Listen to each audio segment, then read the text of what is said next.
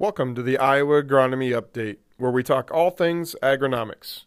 I'm your host, Brent Schwinnaker, and this podcast is brought to you by Asgrow DeKalb brand seeds.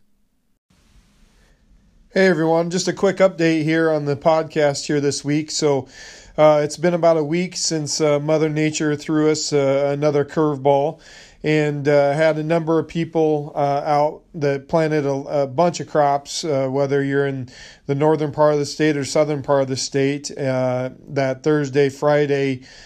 Before the cool down or even snowstorm up in, in northern northeast Iowa, uh, and just you know wanted to give a quick update of how how those seeds are progressing after a week. Um, I know in this part of the state, central part of the state here, Huxley, uh, we put in uh, three corn trials here, and the and this temperature was was right around 60 degrees and and uh, we're we're in that uh, 50 degree ballpark now again just waiting to get back here before the next curveball uh, comes in. But but Nicole Steckline from Northeast Iowa uh, is going to be up next. We're gonna we're gonna try and do some of these quick uh, quick hit uh, updates from the field whenever we can uh, here this year. Whenever the agronomists get out of the field and they've got something to share, uh, we're to try and get it out to you as quickly Uh, as we can. So.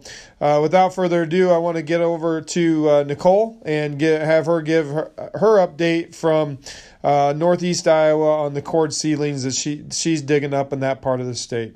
Thanks a lot. Stay tuned for the next update. Hey everyone, Nicole Steckline, technical agronomist for DeKalb and Asgrow in Northeast Iowa, and as promised, an update on the corn that was planted Thursday and Friday morning before our three inches of snow and the big cool down. So currently in this field, we've got a 49.8 degree temperature. And I dug up some seedlings from this field. This one was planted on that Thursday. So we've got um, we've got a little bit of a radicle poking out here as well as um, that coleoptile starting to emerge out of the seed coat. So um, all the seeds were firm. Uh, the stuff that was planted that Friday morning, uh, about a day and a half behind this stuff here, as expected. Um, the seed has swollen up, and we've got uh, just a little bit of radicles starting to protrude out of the seed coat. So as of right now, I mean, it's kind of hard to tell if we've got much damage or what the extent of that damage was. So we'll just continue to monitor it. Uh, but to date, it looks as if the seeds are still healthy, they're still viable. So we'll just have to check back in in another seven to 10 days and see what we've got.